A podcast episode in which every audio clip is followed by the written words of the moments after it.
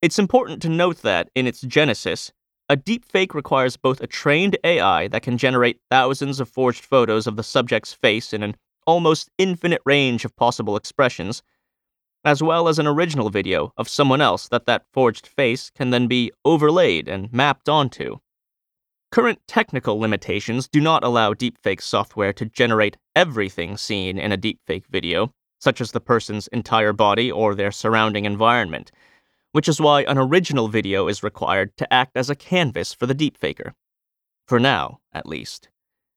In our Martin Luther King Jr. scenario, for example, deepfake technology and general computing processing power doesn't yet have the capabilities to easily generate everything in our scene from scratch the basketball court, the screaming fans, the other players, the ball, and an MLK with Michael Jordan like abilities.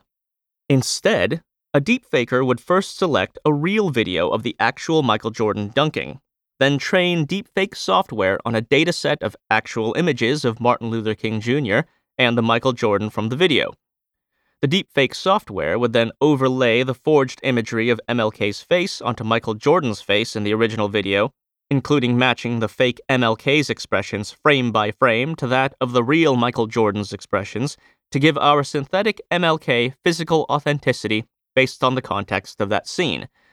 But it's also important to note three other things about the capabilities of deepfake software.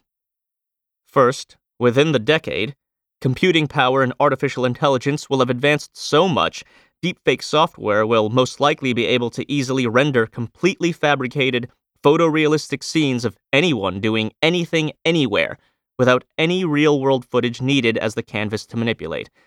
I find this as exciting as it is frightening.